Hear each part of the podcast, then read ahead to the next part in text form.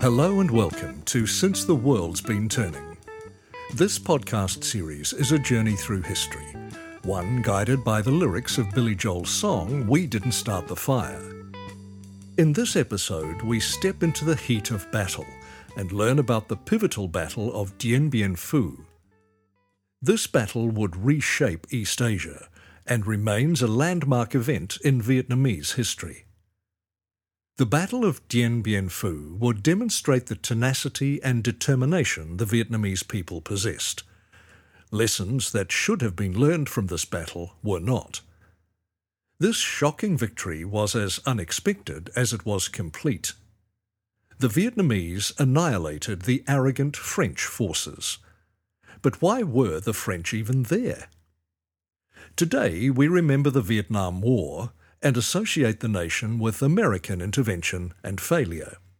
But the West has been involved with Vietnam for centuries, and the Vietnamese people have a long history of resistance and revolution against occupying powers. Let's explore this pivotal battle and key chapter in the history of Vietnam. It was 1862, and the crown jewel of the French Empire was Indochina modern day Laos, Cambodia, and Vietnam. Its rubber and rice trade made the French fabulously wealthy. Rubber became an increasingly important commodity as the decades wore on, and it became crucial to the production of automobiles, which exploded at the turn of the 20th century. The French would embed themselves deeply in the region over the decades they controlled it.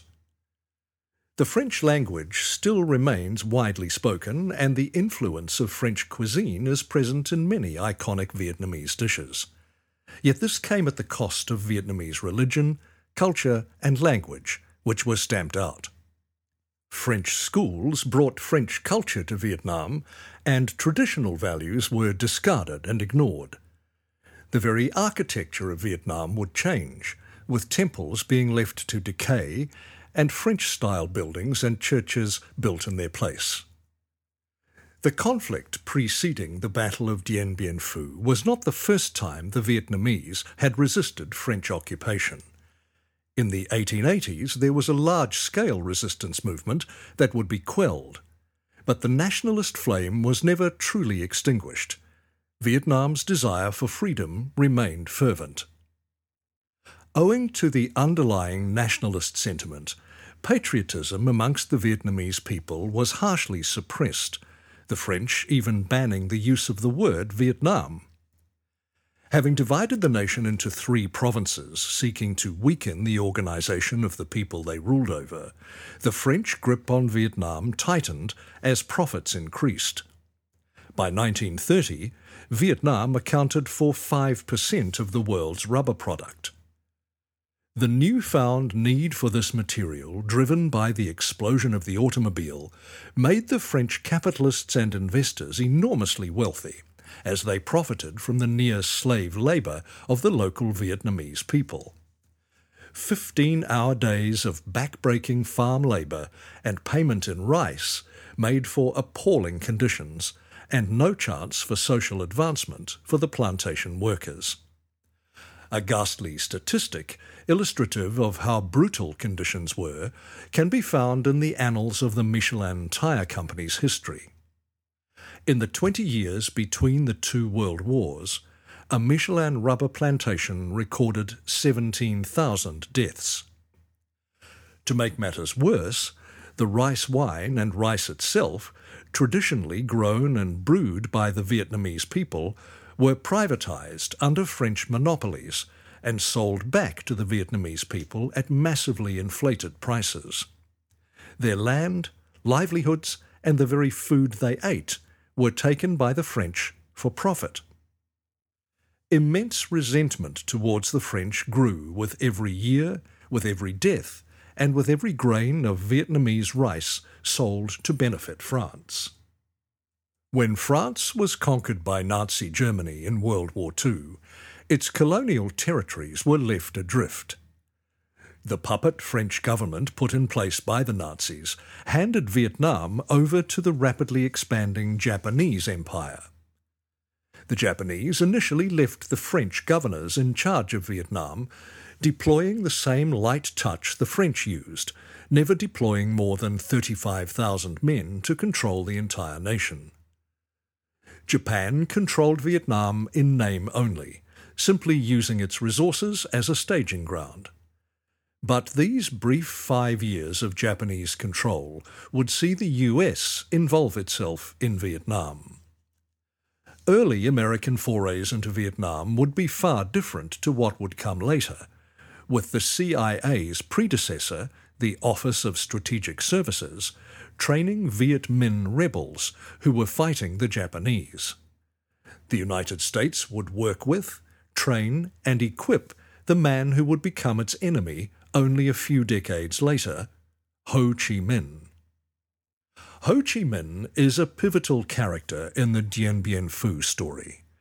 Born in 1890 in central Vietnam, his father would refuse a post with the French administration, giving Ho Chi Minh a taste for rebellion from an early age, lighting a nationalist fire within him. Yet, like so many other Vietnamese children, he would be educated through a French school. In the 1920s, after years working odd jobs, Ho Chi Minh made it to France, where his early interest in politics ignited into an all consuming passion. He dived into the Vietnamese nationalist movement in France and began working for a nationalist newspaper. At the negotiations of the Treaty of Versailles, the treaty that ended World War I, Ho Chi Minh and his comrades attempted to get Vietnamese independence on the agenda, but failed. Yet this work positioned Ho as a prominent Vietnamese nationalist figure. Many believe that if Woodrow Wilson, the American president, had taken Ho seriously, that he would never have become a communist and perhaps been able to cooperate with America in the decades to come. But it was not to be. He would instead become interested in Marxism and soon come to believe that it was the way forward for Vietnam. This would take him to Moscow, where he would spend years studying at military academies, preparing himself to take communism to Vietnam and secure its freedom. In 1941, Ho would make his return to his beloved Vietnam and would soon see success with guerrilla war campaigns against both the French and the occupying Japanese. In 1945, following the August Revolution, Ho Chi Minh's Viet Minh took control of North Vietnam, having finally thrown out the French and Japanese. For the first time in centuries, North Vietnam was free and independent with Ho Chi Minh as president. Yet no other nation would recognize Vietnam as a legitimate country. Ho would repeatedly write to Harry Truman, mentioning the American Revolution and American values of freedom, humbly asking for support in aspiring to the same dreams the Founding Fathers had, but he was ignored. The Vietnamese Declaration of Independence contained echoes of the American Declaration of Independence. Despite these clear similarities and overtures, Vietnam's fight for freedom was not recognized by the world. This was made clear when, despite a Vietnamese government existing in the north, Britain, who controlled the south, saw to it that the nation was divided. France's control of Vietnam was still recognized, and the Allied forces helped it reassert control. Yet they could not wrench the North from the Viet Minh. The French would never rule North Vietnam again. The Viet Minh did not surrender the South without a fight. A brutal guerrilla conflict was fought for years. Ho Chi Minh had no desire to fight the French having made repeated requests to the recovering French government for cooperation, but these requests were ignored. In 1949, the guerrilla campaign exploded into outright conflict, with the Viet Minh now supported by Communist China and the Soviet Union. The French refused to use metropolitan French troops recruited from major cities like Paris to maintain support for what came to be known as the Dirty War. French colonial troops from across Africa were used, as they were seen as more disposable. Colonial troops from one end of the flagging French Empire were brought in to suppress a colony on the other side of the globe. The First Indochina War had begun, and this dirty war would live up to the name. It would embarrass France and cause huge loss of life. Initially, the French would find success, but the Viet Minh would organize throughout the early 1950s, and by 1952 they had forced a stalemate after going on the offensive and driving back the French. At the same time, the Cold War began to colour this conflict. Asia looked to be where the Cold War would turn hot, particularly as the Korean War was raging on at the same time. The US took a hardline approach to the Viet Minh, seeing their communist beliefs as a clear threat. In 1950, the US would begin to supply the French with the latest military hardware, including napalm. As the war ground on, the relentless raids and guerrilla strikes by the Viet Minh had begun to exhaust the French forces. They were eager to force the Viet Minh into pitched battle and altered their strategy to force battles on their terms. The French came off better in these more conventional attacks. This combined with a series of failed or blunted Viet Minh offensives throughout 1952 and 1953 to break the stalemate and hand the initiative to the French. But the war was increasingly becoming unpopular in France, and the French command was beginning to learn what the US would come to learn. Victory was impossible. By April of 1953, General Navarre would tell the French government that the best they could hope for was a stalemate. Yet the war ground on. In 1954, a death blow would be dealt to the exhausted and increasingly unwilling French army. The Viet Minh would exploit the French strategy of forcing pitched battle and deal a decisive blow. The French aggressively established a base far in the north of Vietnam, along the border with Laos, in an isolated but strategically important town. They were looking to cut off Viet Minh supplies. The town was surrounded by rugged, heavily forested mountains. The French set up their base near the town of Dien Bien Phu. The base they built could only be supplied by air. It was well beyond the French lines and presumed inaccessible by heavy equipment. The French quickly dropped supplies, built a runway, and began fortifying the area. The operations launched were part of a rethink by General Navarre, who was appalled by the lack of long term planning by previous commanders. The French had no clear idea of how they were going to win the war, they simply wanted to avoid being totally embarrassed or killed. Dien Bien Phu would be key in turning this attitude around and hopefully mark a decisive French victory. Earlier success with a similar plan, where the French created bases that were thorns in the sides of the Viet Minh, convinced Navarre to go ahead with their most ambitious base yet in Dien Bien Phu.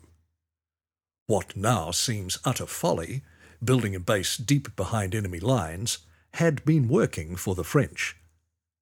However, the French also failed to account for key issues at Dien Bien Phu. The airbase they created was surrounded by a valley, giving an attacker the high ground. This was dismissed as the French did not believe heavy artillery could be brought into the rugged valley. Secondly, the Viet Minh had learned their lessons. They would not make the same mistakes that had led to defeat in the past. The French were underestimating their enemy and would soon pay the price. Finally, and perhaps most crucially, the French airfields at these bases had never been knocked out. Supplies and troops flowed freely. The commander of the Viet Minh forces, Vo Nguyen Giap, is regarded as one of the 20th century's great military strategists. General Giap never received formal military training and was a history teacher. Nevertheless, this proved good training. Giap would always learn from the mistakes of the past and would not be making the same mistakes at Dien Bien Phu. He would send scouts into the valley and began constructing artillery positions. All that remained was for Giap to get the heavy guns up the rugged, muddy, treacherous terrain, a feat the French thought impossible.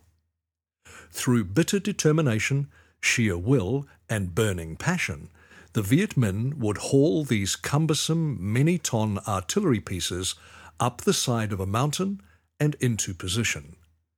It cannot be understated just how incredible this feat was. It was a triumph of will and showed just how far and to what superhuman feats the Vietnamese people were willing to go to win their freedom. Soon the French were surrounded by Vietnamese artillery positions stocked full of ammo. At the same time, trenches were being dug around the valley and distracting raids launched on the French position. The French remained deeply confident, unaware they were fish in a barrel. When the Vietnamese artillery opened up, it outnumbered the French artillery four to one, possessed the high ground, and knew exactly where the French guns were. The French couldn't believe their eyes as their base was ripped apart by Vietnamese shells. They would respond by establishing makeshift fortifications on the outskirts of their position and attempt to knock out the devastating Vietnamese artillery.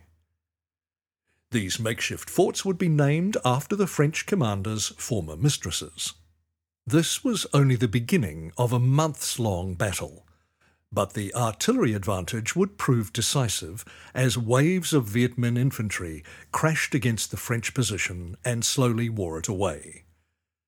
The 13,500 French soldiers faced down nearly 50,000 Viet Minh soldiers. The makeshift bases would fall one by one as the Viet Minh overwhelmed the French position with waves of infantry and devastating artillery bombardments. The situation was deteriorating fast for the French, but still they refused to retreat. Eventually, the Viet Minh artillery knocked out the airfield, meaning supplies and reinforcements had to be airdropped in. This need for airdropped supplies coincided with the wild weather of monsoon season, meaning most of the supplies were blown behind Viet Minh lines, gifting them supplies the French desperately needed. These issues were worsened by the Viet Minh's anti air weapons, something else the French failed to plan for. Just like the artillery, it was deemed impossible for the Viet Minh to set up anti air batteries around Dien Bien Phu. Hundreds would die as the Viet Minh crashed into heavily fortified French positions. The human wave gradually wore away the French positions. They slowly but surely lost ground, being pushed past the by now ruined airstrip in April. The end was near. As the battle raged on, the world waited with bated breath. The Americans, having now become interested in the French cause, began planning an intervention. One version of the plan, codenamed Operation Vulture, would see hundreds of fighters and scores of bombers attack the Viet Minh positions. Another, dreamed up by the American Secretary of State, seriously considered dropping a tactical nuclear bomb on Dien Bien Phu. President Eisenhower would veto these more direct interventions, but the US did not sit idly by. They would cover 80% of French war costs at times and provide crucial material support. Yet the French were not the only ones with allies. The Viet Minh's artillery and heavy weaponry was supplied by an eager communist China and the Soviet Union. Soviet built rocket launchers would play a key part in the final push. The noose was tightening around the French position choking the desperate and exhausted men. The French would come up for air only after being thoroughly defeated, surrendering on May the 7th, 1954. The French flag fell, and those French soldiers who remained alive were captured. Over 7,000 French troops were captured and 2,000 died. The Viet Minh would suffer 15,000 casualties and 8,000 deaths. The French arrogance in underestimating the will of the Vietnamese would be a mistake soon repeated by the USA. Clear lessons were taught at the Battle of Dien Bien Phu, yet they were not learnt. The world watched on and learned nothing. The Viet Minh were jubilant, having finally thrown off the yoke of their colonial masters and carved out a nation of their own. But their work was far from over. The crushing French defeat saw Vietnam split in two, with the Viet Minh controlling the free north and a puppet state ruling the south. The dream of Vietnamese independence was only partially realized. This solution only ensured future conflict, conflict that would bear marked similarity to the one that had just ceased. French ambitions in the region died alongside its soldiers. Thanks for listening to Since the World's Been Turning. Thanks to Will McGillivray for the introduction music and to our writer Angus Wilson. Please join us again next time as we continue to explore the people, events, and places behind Billy Joel's iconic song when we take a look at the song dubbed the Daddy of Rock and Roll and the band and songwriters behind it.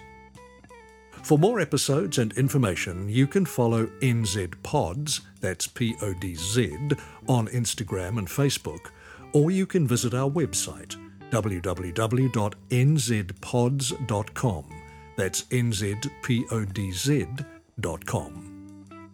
Giving us reviews and ratings on your podcast service helps us share this project with more listeners, so please share your thoughts. We greatly appreciate your help in keeping this project going. Thanks again for listening, and please come back next time to hear more from Since the World's Been Turning.